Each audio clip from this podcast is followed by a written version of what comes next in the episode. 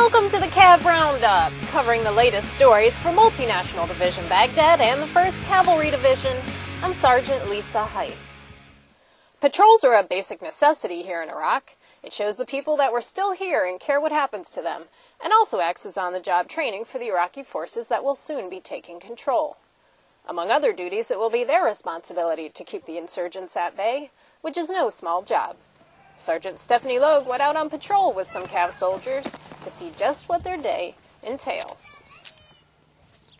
Soldiers from Alpha Company 25 Cav linked up with their Iraqi counterparts to keep the streets of Sadr City safer.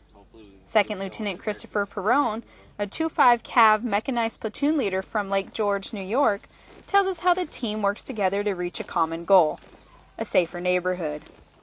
Today, our mission was to conduct a joint uh, dismounted disruption patrol with the Iraqi Army soldiers in, uh, in our AO.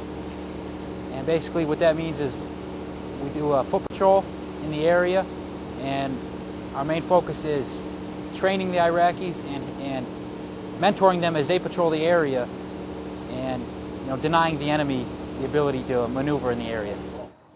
Corporal Brandon McMinn, an infantryman from the 25 Cav and a San Antonio, Texas native, explains how the troopers help train the IA to become a self sufficient force. We just supervise them, make sure they're doing the right thing, and critique what they're doing. At the end of each mission, we'll give them an AR on how they did out there and give them guidance. Every patrol the troopers and their IA counterparts conduct brings the Iraqi army one step closer to taking the reins of their own country. Reporting for Multinational Division Baghdad, I'm Sergeant Stephanie Logue. Iraqi security forces and coalition force soldiers arrested four criminals in Abu Ghraib. Soldiers serving with the 2nd Stryker Battalion 112th Infantry Regiment, attached to the 2nd Heavy Brigade Combat Team 1st Infantry Division, arrested four individuals while conducting combined patrol operations with Iraqi security forces in the Abu Ghraib district west of Baghdad. During the patrol, the soldiers noticed two suspicious males, and as the convoy approached their position, the individuals fled to a house. The soldiers followed the individuals to the house and arrested the males and two females who are with them after three of the individuals tested positive for handling bomb making materials.